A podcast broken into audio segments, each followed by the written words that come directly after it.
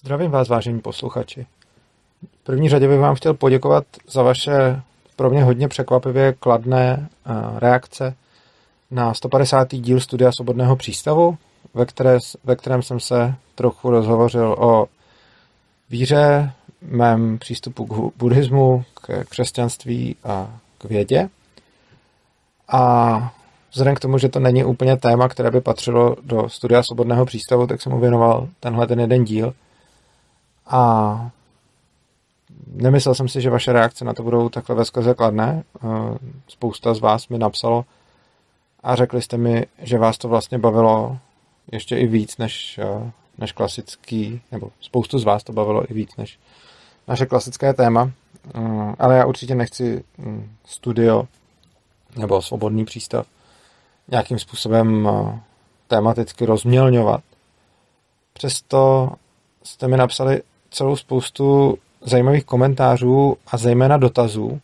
Spousta z vás se mě vyptávalo v mailu na věci, na které asi nechci odpovídat každému zvlášť, protože na to prostě nemám čas a kapacitu.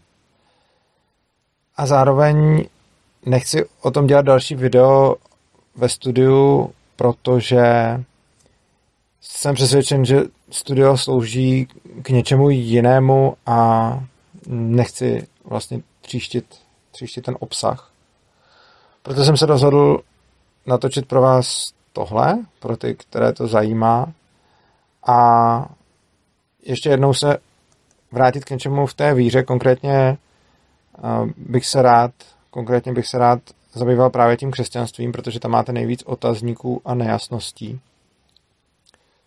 Přičemž tohle video dám vlastně, já nevím, jestli jste si všimli, že kanál Svobodného přístavu má spoustu playlistů a ta videa se vlastně třídí tematicky podle těch, podle těch playlistů, takže jsou tam playlisty na konference, na přednášky, na nějaký konkrétní cykly, anarchokapitalismu, pak je tam playlist Studia Svobodného přístavu a pak je tam playlist ostatní. A tam dávám všechny možné věci a postřehy a tam bych vložil, tam bych vložil i toto.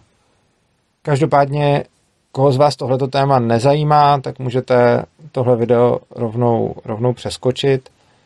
Svobodný přístav a celkově kanál Svobodného přístavu se v drtivé většině eh, svého obsahu bude zabývat anarchokapitalismem, libertariánstvím, eh, společenským uspořádáním, státem a podobně. A jsem tam budu zveřejňovat nějaké, nějaké jako jiné postřehy k něčemu jinému. Pár jich tam je, ten playlist ostatní už obsahuje uh, už obsahuje nějaké, už obsahuje nějaké jako videa, i když část z nich je taky o anarchokapitalismu, spíš je to něco, co se uh, nedá moc, co se nedá moc jenom zařadit. Uh, vlastně když je zajímavý, že křesťanství má v naší společnosti, jako české společnosti, hodně negativní konotaci. Je to vidět i, i, i z vašich reakcí. Já sám se považuji za křesťana a zároveň hodně tíhnu k buddhismu, přičemž uh, moji inklinaci k buddhismu vlastně prakticky nikdo nikde nekritizuje a často mi naopak říkáte, že vám dává smysl, že je pro vás pozitivní, že se vám líbí, vyptáváte se mě na ní. Na křesťanství se mě vyptáváte taky, ale často se vám z nějakého důvodu nelíbí třeba, já nevím, co jakým způsobem se k tomu stavím, nebo, nebo že, že jsem, nebo, nebo to spíš nechápete, nelíbí je, možná, nelíbí je možná silný slovo. Často se vyjadřujete e, k mému křesťanství způsobem, jakože nerozumíte tomu, proč jsem vlastně si vybral nebo zvolil, nebo e, proč, proč jsem vlastně křesťan. A často mi píšete, že chápete můj zájem, zájem o spiritualitu a podobně, ale že vám k tomu nesedí ta Bible. A já rozhodně nejsem nějak dogmaticky uzavřený jako na Bibli, protože, jak říkám, a je to něco, co, co za, za co mě i někteří křesťani kritizují, že, že jsem právě hodně otevřený i tomu buddhismu, který mě, který mě velice obohacuje, ale křesťanství je pro mě naprosto zásadní. Bible je pro mě velice zásadní a Bibli věřím, což neznamená, že nevěřím spoustě buddhistických textů. Ono, ono, já si osobně myslím, že to není ve sporu. Podobně jako jsem vlastně natočil to video ve studiu Svobodného přístavu, kde říkám, že si nemyslím, že by se vylučovala víra a věda, tak já jsem přesvědčen, že se nevylučuje ani že se nevylučuje ani křesťanství a buddhismus. Jenom si myslím, že spoustě z těch věcí, z obou dvou těch náboženství a vlastně ani z té vědy, že jim prostě nerozumíme a, nebo minimálně já jim nerozumím a v důsledku toho se nám potom můžou jevit, že si odporují, i když třeba nemusí. Domnívám se, že prakticky každá informace je závislá na nějakém kontextu, ve kterém ji přijímáme. A když s výjimkou nějakých jako úplně formálních jazyků, jako jsou třeba programovací jazyky a podobně, které jsou jako jednoznačné, tak vlastně cokoliv je předáváno lidským jazykem, tak je závislé na kontextu. Jsou některé věci, které na tom kontextu, respektive jsou, jsou některé věci, které lze pochopit i bez toho, aby tam ten kontext byl explicitně udán, a to jsou zejména ty, které jsou ta, ta sdělení, která jsou psána nebo vyřknuta v nějakém kulturním kontextu, ve kterém, se, ve kterém se zrovna nacházíme a ve kterém žijeme. A myslím si, že k různým dílům je třeba přistupovat, přistupovat výrazně odlišně. A já bych tedy rád odpověděl v první řadě na otázky, jestli věřím tomu, co je psáno v Bibli. Na to se mě, na to se mě ptáte hodně. Přišlo mi, uh, přišlo mi několik mailů a v těch mail, jako v mailech se mi skoro všichni, v mailech, které reagovaly na tohle video, se mě skoro všichni ptáte na Bibli. A v komentářích pod tím původním videem uh, na to téma taky něco zaznělo, což znamená, že zjevně je to něco, co vás zajímá a co je i pro mě dost zásadní a rád bych nějakým způsobem vám tohle přiblížil, protože si myslím, že Bible je hodně zásadní kniha, která může, která nás může, mm, která nás všechny může obohatit. Jenom záleží na to, jakým způsobem k ní přistupujeme a jakým způsobem ji čteme. Já jsem se vlastně v tom minulém videu, pokud jste ho neviděli, možná se opuste, protože tohle na něm, tohle na něm navazuje. Je to 150. díl Studia Svobodného přístavu a je to díl, který se jmenuje o křesťanství, buddhismu a vědě, nebo nějak tak jsem ho pojmenoval. A v tom videu se právě zmiňuji o tom, že Bibli nelze chápat jako soubor výroků, výrokové logiky. Za předpokladu, že bychom takhle Bibli chápali, taky vyhodnotíme a dojdeme mm, jako zcela nepochybně k tomu, že je nekonzistentní. A což mimochodem se zdaleka netýká jenom Bible, týká se to eh, celé, jako týká se to celé řady různé literatury. Přesto ta samotná nekonzistence za předpokladu, že bychom ji brali jako sadu výroku, výrokové logiky, neznamená, že nám nemůže přinést spoustu zajímavých a dobrých postřehů.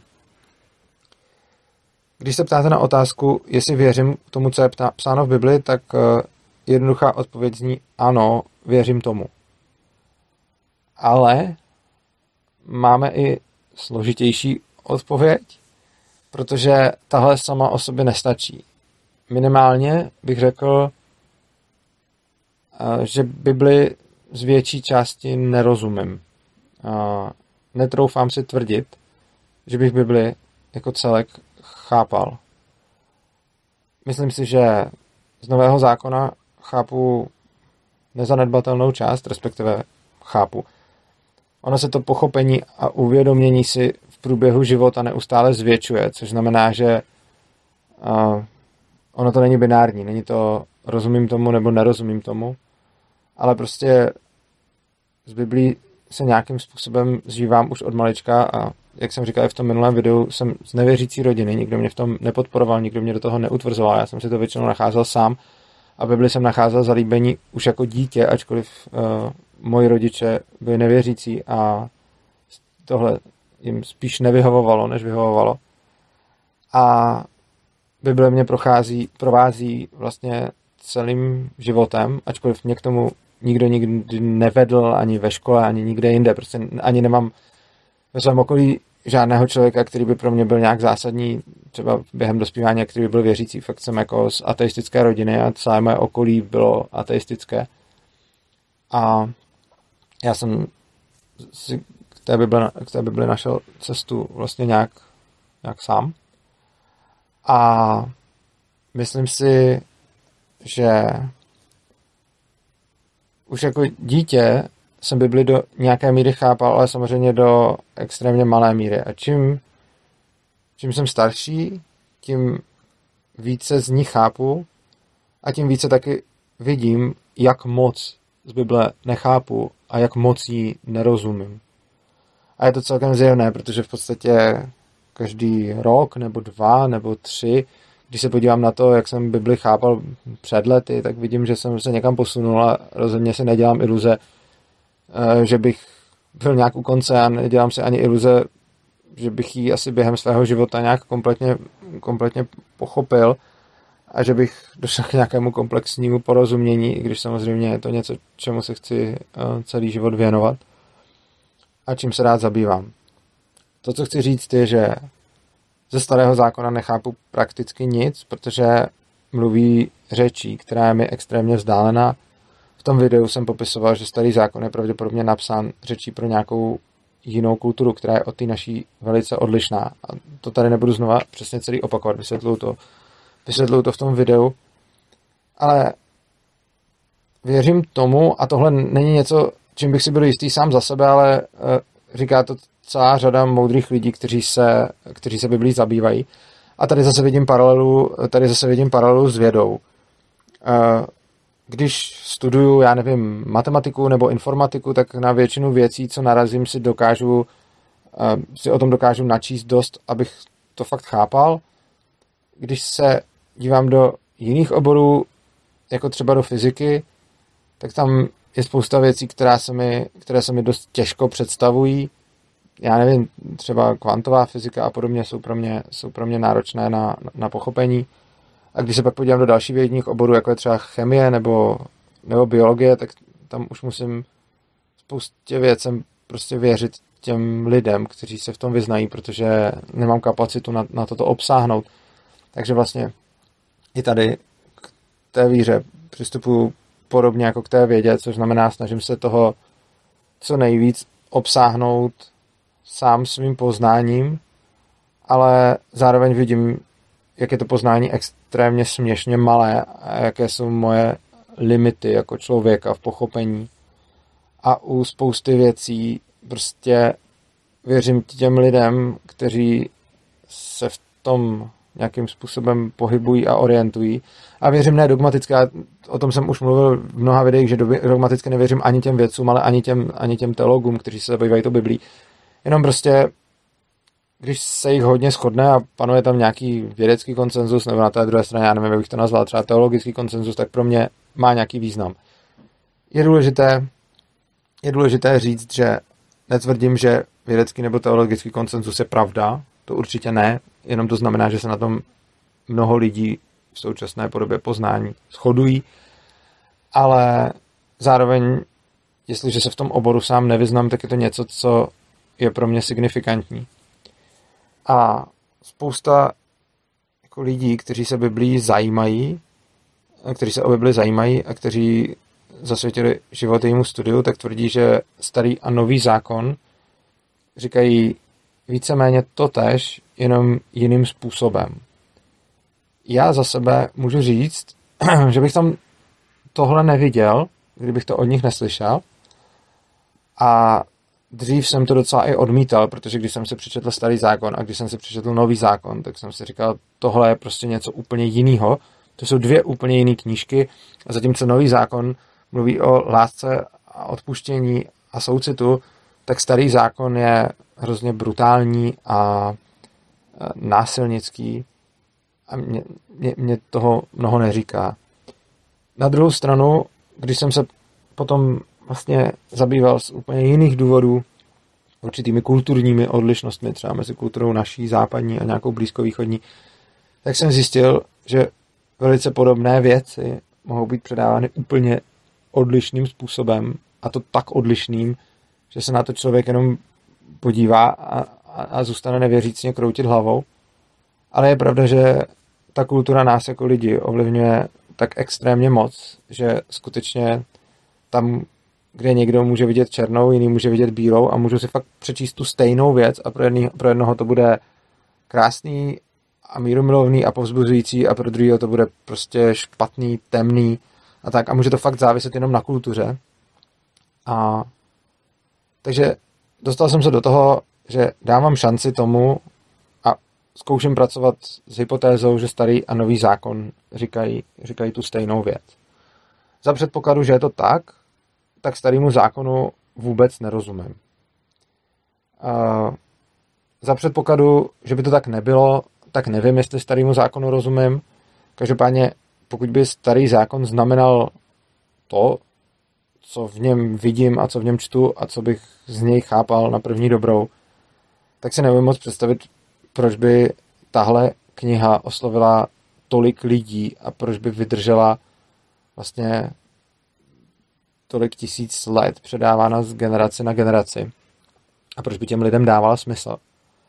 A tady, řekněme, se k tomu snažím stavět s nějakou pokorou, že jestliže to tolika lidem dávalo smysl, a jestliže spousta lidí říká, že v tom vidí, že starý zákon říká to samý, co nový zákon, tak jsem ochoten tomu dát šanci, nechci to zavrhovat a zkouším se k tomu tak stavět a zkouším tímhle způsobem chápat a zkouším na to tímhle tím způsobem nazírat.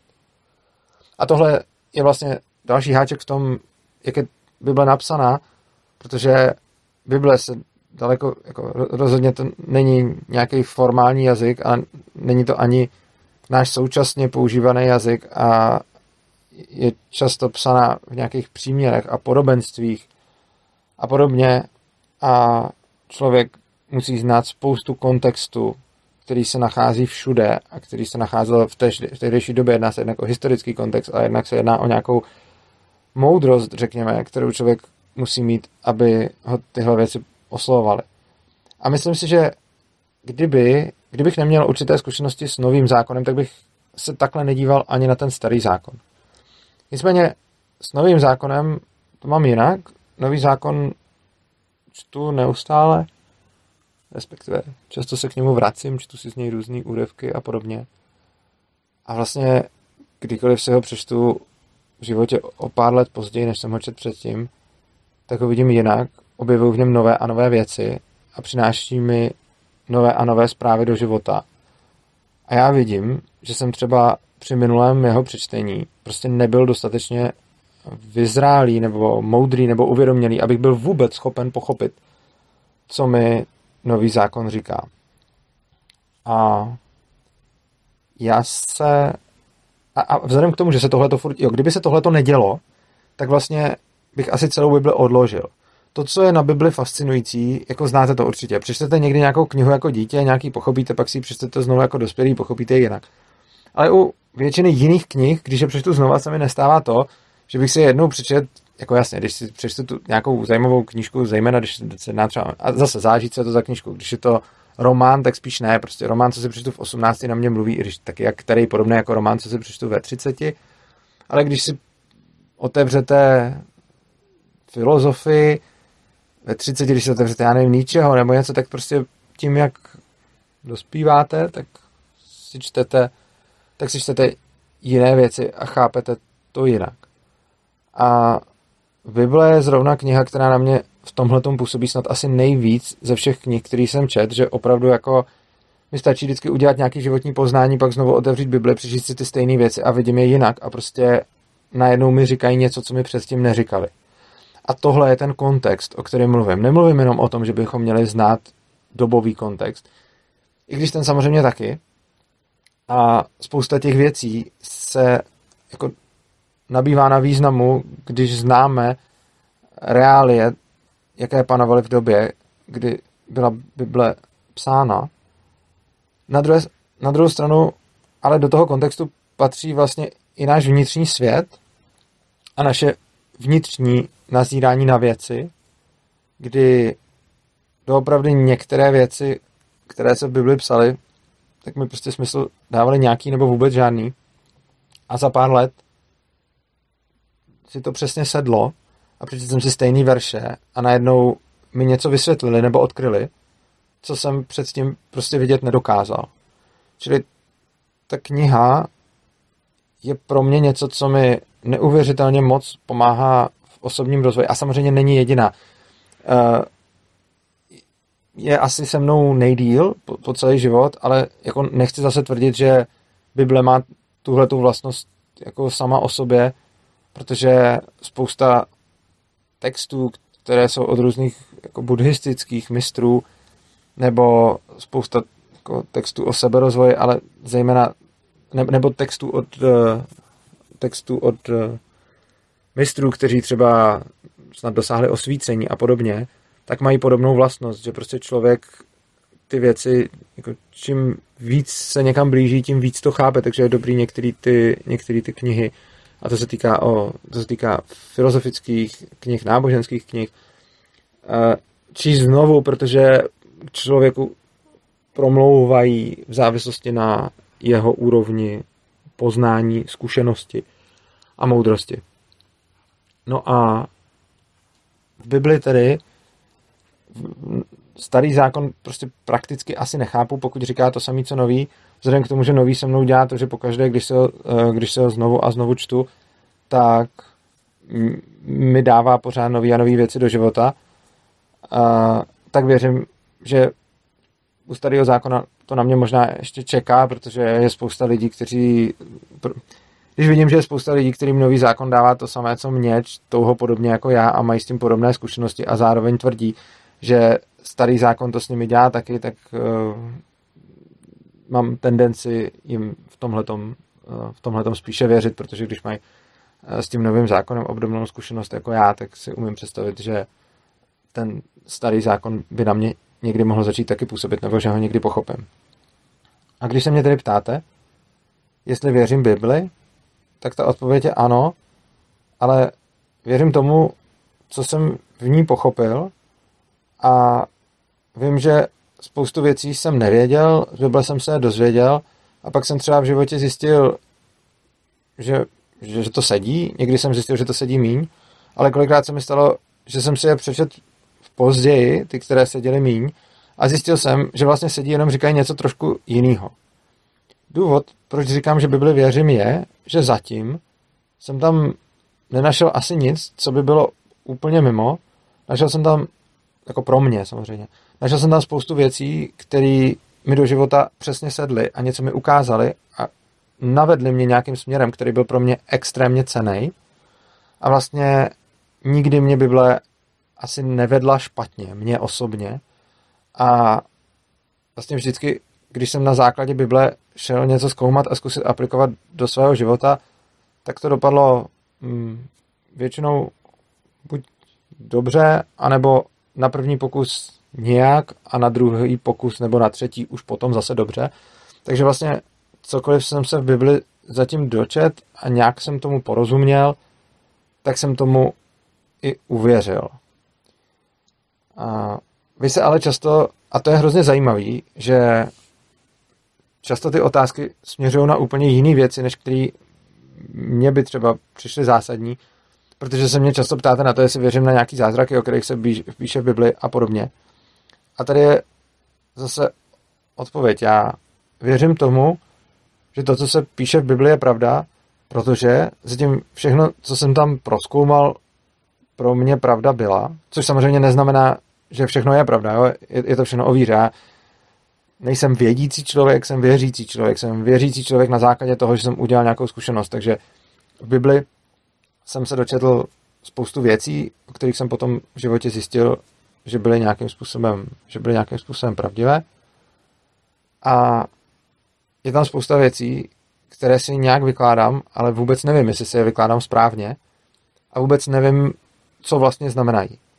A trošičku jako triky na tom celém je, že člověk neví, která z těch věcí, jako u některých věcí vím, že jim nerozumím, ale pak je tam celá spousta věcí, o kterých mám pocit, že jim nějak rozumím, ale třeba v průběhu času se moje porozumění těm věcem mění a upravuje.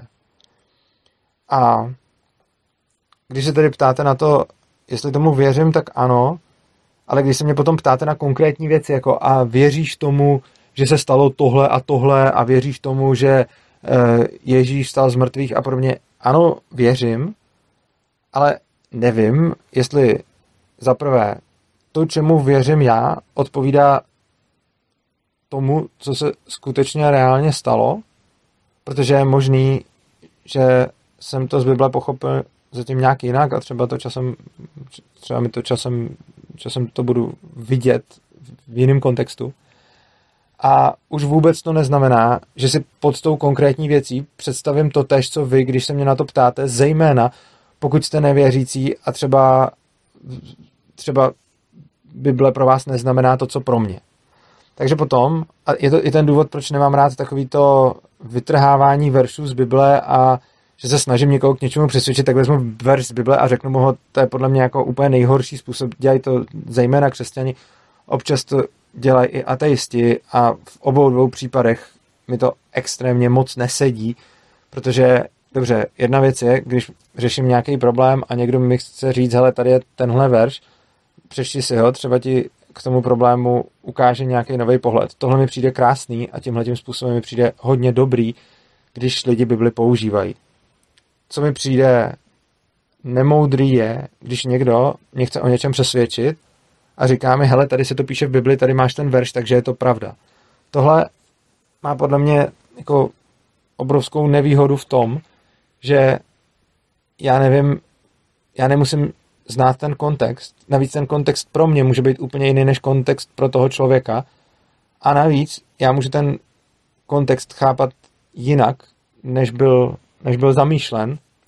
A proto teda, když se mě zeptáte na to, jestli věřím, že se stala nějaká událost a teď mi odcitujete něco v Bibli, co se stalo, a já vám, a teď mi pošlete třeba pasáž té Bible a já vám řeknu, ano, věřím tomu, tak ale ta moje odpověď ano ne, nemusí pro mě znamenat to tež, co pro vás. A neznamená to, že když řeknu věřím tomuhle verši, že vy i já si pod tím představíme to tež a že si potom v reálném světě představujeme stejnou věc, která se dělá. Už třeba proto, že já si pod mnoha verši ani nevím, co bych si měl přesně představovat. Pod mnoha verši z nového zákona nějakou představu mám, pod mnoha nemám a zejména ten starý zákon je pro mě, je pro mě extrémně jako nepochopen.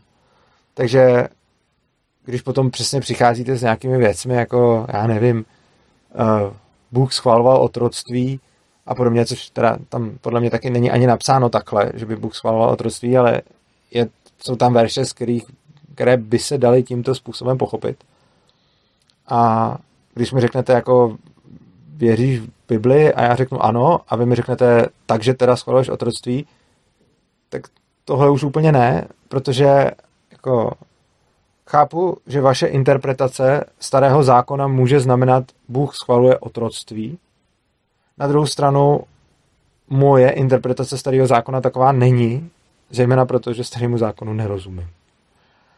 Což znamená, že, že potom, když se mě na to zeptáte, tak já sice odpovídám ano, ale to ano může znamenat, že věřím něčemu jinému, než vy si myslíte, že věřím, protože vy můžete ten stejný text interpretovat jinak, než ho interpretuju já. A vzhledem k tomu, že Bible je psaná hodně obrazně, málo exaktně a není to formální jazyk, tak je třeba s tímhletím počítat a je třeba, když teda se mnou budete komunikovat a, a budete vycházet z toho, Urza věří tomu, co je psáno v Bibli, tak to za A rozhodně neznamená, že věřím, že když vezmete každou větu z Bible a postavíte ji mimo kontext Bible, že tvrdím, tohle tak je. A za B to neznamená, že i když si to přečtete v tom kontextu, že to, co tím míníte vy, je to samé, co tím míním já, když řekneme, řekneme, že tomu věříme. Příklad je přesně přesně s tím, s tím otroctvím. Prostě spousta z vás mi řekne, že podle Bible Bůh schvaluje otroctví. Já nepovažuji otroctví za správný a podle mých zkušeností s Bohem si ani nemyslím, že ho Bůh schvaluje. A, ale přesto vám řeknu, že věřím Bibli a to, že podle vás v Bibli je napsáno, že Bůh schvaluje otroctví, já vám naprosto neberu, ale já netvrdím, že to tam je. Ani nemůžu si to tvrdit, že to tam není, protože, protože celý Bibli nerozumím. A samozřejmě potom můžete říct, že jako dělám cherry picking, že si z Bible vybírám jenom to, co se mi hodí, což nedělám z toho důvodu, že já tou Biblí nikdy neargumentuju, protože si myslím, že je špatně argumentovat Biblí. Myslím si, že je špatně, když chci někomu něco sdělit, že jako prostě podpůrnou věc řeknu, hele, tady je to v Bibli, takže tomu věř. Já tohle to nedělám. A tím pádem si nemyslím, že, že něco takového provádím. Já k Bibli přistupu, že, že, že, že je to nějaký cherry picking, že si prostě z Bibli, z Bibli vybírám to, co se mi hodí a zahazuju to, co se mi nehodí. Já z Bibli, k Bibli přistupuju s velkou pokorou a některé věci si z Bible beru a chápu je, nebo chápu je nějak, některé věci v Bibli prostě nechápu a spoustu věcí určitě chápu špatně. Nebo jinak, než byly, než byly míněny. A myslím si, že potom já prostě vůbec nechci přistupovat na argumentaci Biblí a to ani, že bych to já dělal a ani nebudu přijímat ničí argumentaci Biblí, protože argumentovat Biblí by mohli teoreticky jenom dva lidi, kteří dokonale tu Bibli chápou a já nevím, jestli někdo takový existuje.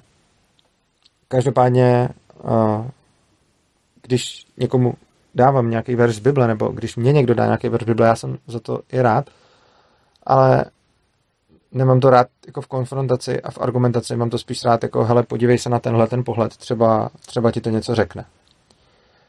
A to byla vlastně první otázka, na kterou jsem chtěl odpovědět a pak chci odpovědět ještě na jednu. Mnozí z vás se ptají, co bych dělal, a je to často takový to, jako, že to na to se mi často ptají ateisti, kteří asi, já nevím, jestli tím testují nějaký můj dogmatismus ne, ne, nebo něco takového, ale ptáte se mě, co bych dělal, kdybych zjistil, že Bible není pravdivá a co bych dělal, kdybych zjistil, že nějaké věci, které se píšou v Bibli, se nestaly. A, a teď můžeme dát stranou tu interpretaci. Řekněme, že o nějaké části Bible jsem přesvědčen, že ji nějak chápu, jsem přesvědčen, že z Bible něco vyplývá, jsem přesvědčen, že Bible mi něco říká a třeba, že se něco stalo. A teď někdo přijde a řekne mi, co kdyby si zjistil, že se to prostě nestalo? Co kdyby si měl prostě důkazy k tomu, že to bylo jinak? A co kdyby si měl důkazy k tomu, že to, co se píše v Bibli, není pravda? Jak bys na to reagoval? Nebo co, kdyby si zjistil, že Bůh neexistuje, nebo něco takového? Jako často se mě ptáte, jako co, co kdyby? No, pro mě není až tak důležité. A teď pozor. Jsou lidi, kteří Bibli berou jako řekněme, nedoslovně, kteří říkají, že Bible je, je jenom obrazná. Tohle to není to, co bych dělal, jo? i když jako doufám, že to nevyplynulo z toho, co jsem říkal doteď. To, že je, ta, že je tu knihu potřeba vnímat a chápat v nějakém kontextu, ještě neznamená, že je celá jenom obrazná.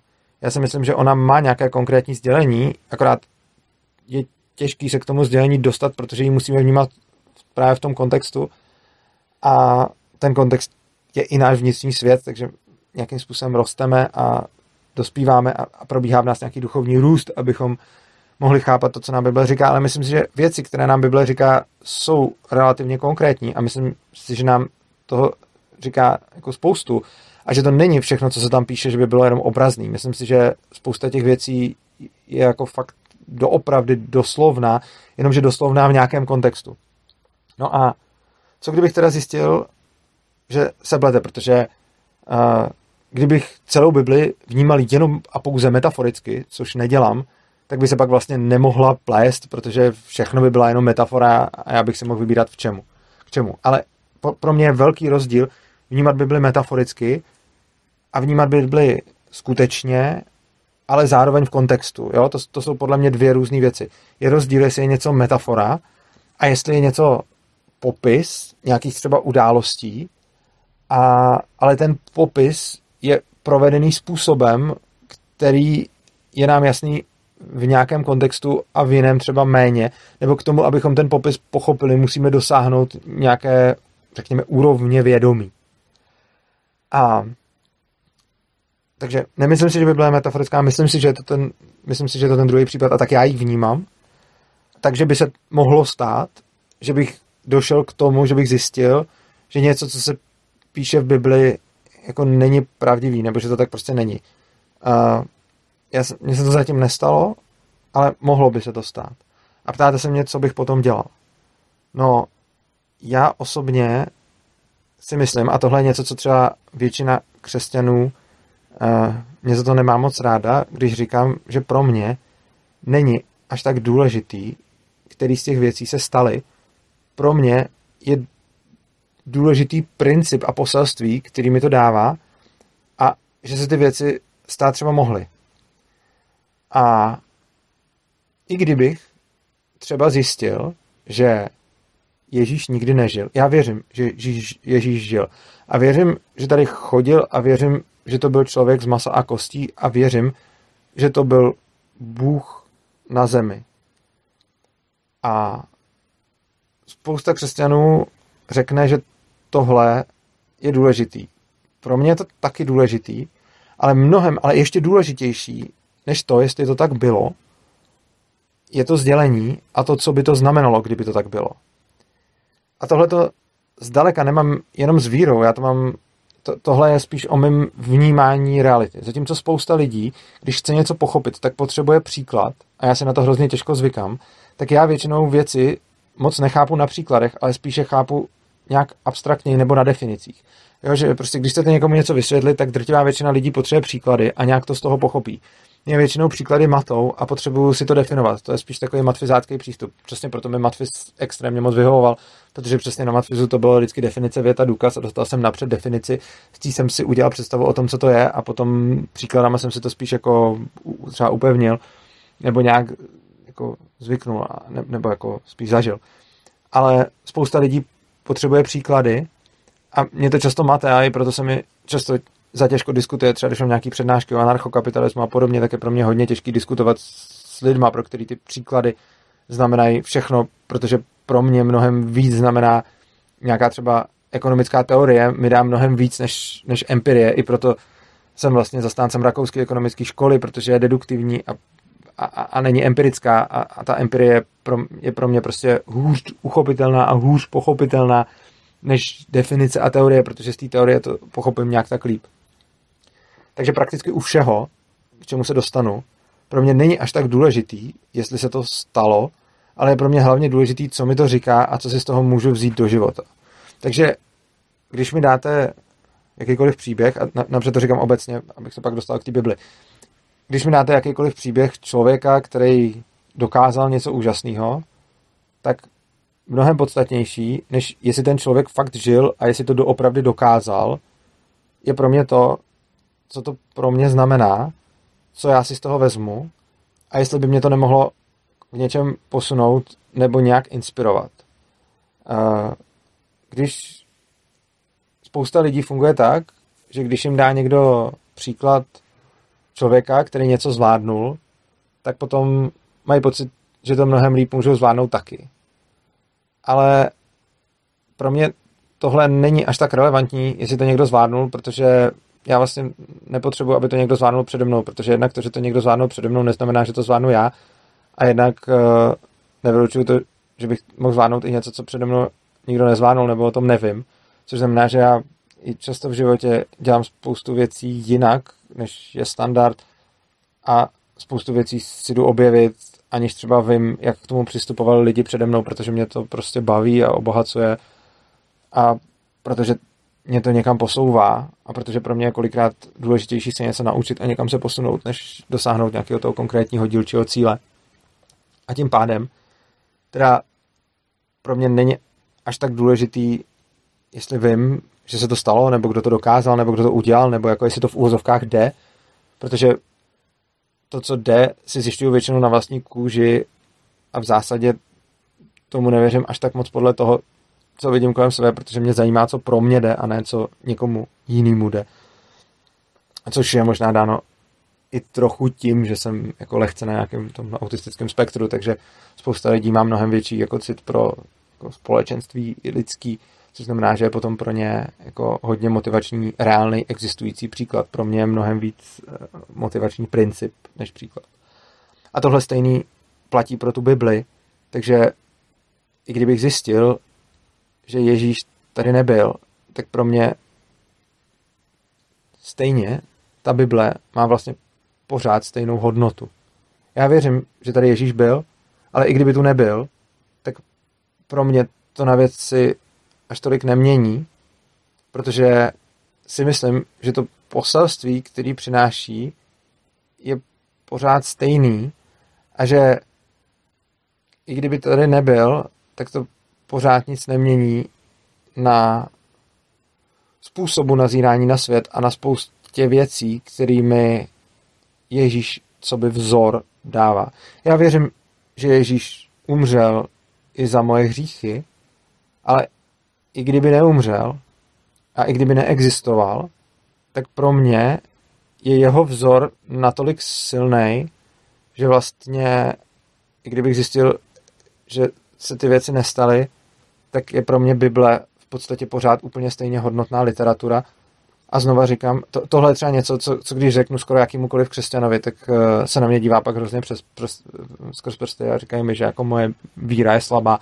A často zatím vidí to, že vlastně spochybnu Bibli a podobně. A i to je důvod, proč jako nemůžu moc najít žádný jako křesťanský sbor nebo společenství, ve kterém, ve kterém bych se cítil dobře, protože ti lidi o tom často uvažují o hodně jinak než já a, a, a tyhle moje řeči je většinou dráždí a popuzujou.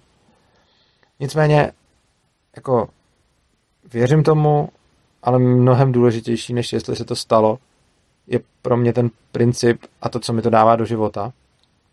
A já vlastně mám nějaký osobní vztah s Bohem, na kterým, na kterým pracuju. A často mi lidi řeknou, a co když si to celý představuješ, co když se modlíš a ve skutečnosti nemluvíš s Bohem, ale mluvíš se svojí myslí. Já to nevím, věřím tomu, že mluvím s Bohem, ale možná ne, jako připouštím, že to ne, jako nemám to jak ověřit, jak říkám, jsem věřící a ne vědící, takže prostě to nevím, věřím tomu, že mluvím s Bohem, ale i kdybych zjistil, že Bůh neexistuje a že se to celé odehrává jenom v mém mozku, tak nemám důvod se přestat modlit, protože vidím, že ten proces je pro mě dobrý, zdravý a žádoucí a daleko důležitější než to, jestli to tady je a v jaký podobě, je pro mě, jakým způsobem já žiju svůj život a jestliže i kdybych měl důkaz, že při modlení nedělám nic jiného, než že se přepnu do nějakého změněného vztahu, stavu vědomí a dělám tam něco ve svém mozku a žádný Bůh neexistuje, tak já to nepřestanu dělat. A i kdybych zjistil, že Ježíš nikdy nežil, tak já nepřestanu číst Bibli. A to prostě proto, že ten princip a to poselství je pro mě natolik cený, že se mu chci a budu věnovat i za předpokladu, že bych zjistil, že to, co je tam napsáno, je jenom pohádka. Jiná věc je, že mám nějaký svoje emoční interní důvody, proč tomu věřím a vysvětloval jsem to vlastně v tom minulém videu, že věřím, že vlastně může vzniknout i jiný vědomí než lidský a že když je nějaký dostatečně komplexní systém, tak vznikne nějaký, nějaký vědomí a přijde mi, že teda jako budou i mnohem vyšší formy vědomí, než je ta lidská a myslím, že jedna z nich bude to, co nazývám Bohem, ale i kdyby to tak nebylo, tak uh, i kdybych si to celý, i kdyby to byla celá jenom projekce v mojí hlavě, tak uh, nepřestanu být křesťanem, nebo nevím, jestli se to tak dá říct, protože je pravda, že křesťanem jsem, když jako věřím, že tady byl Ježíš a že Ježíš dělal ty věci, které dělal a že nakonec umřel za moje hříchy, čemuž věřím, ale i kdybych nějakým způsobem dokázal zjistit, že se to prostě nestalo, tak bych potom asi nadále žil ve stavu, že teda budu vědět, že se to nějak nestalo, že jako, nevím, nevím jako ani jak bych to zjistil, ale jako ptáte se mě na to často, tak na to odpovídám.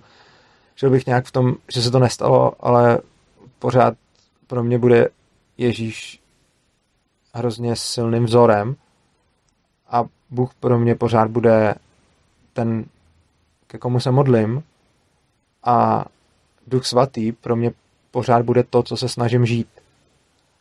A bez ohledu na to, co se v historii stalo nebo nestalo a jak přesně vypadaly který zázraky, tak pro mě ta svatá trojice je extrémně důležitá, protože k Bohu se obracím snažím se s ním udržovat nějaký vztah a rozmluvat s ním.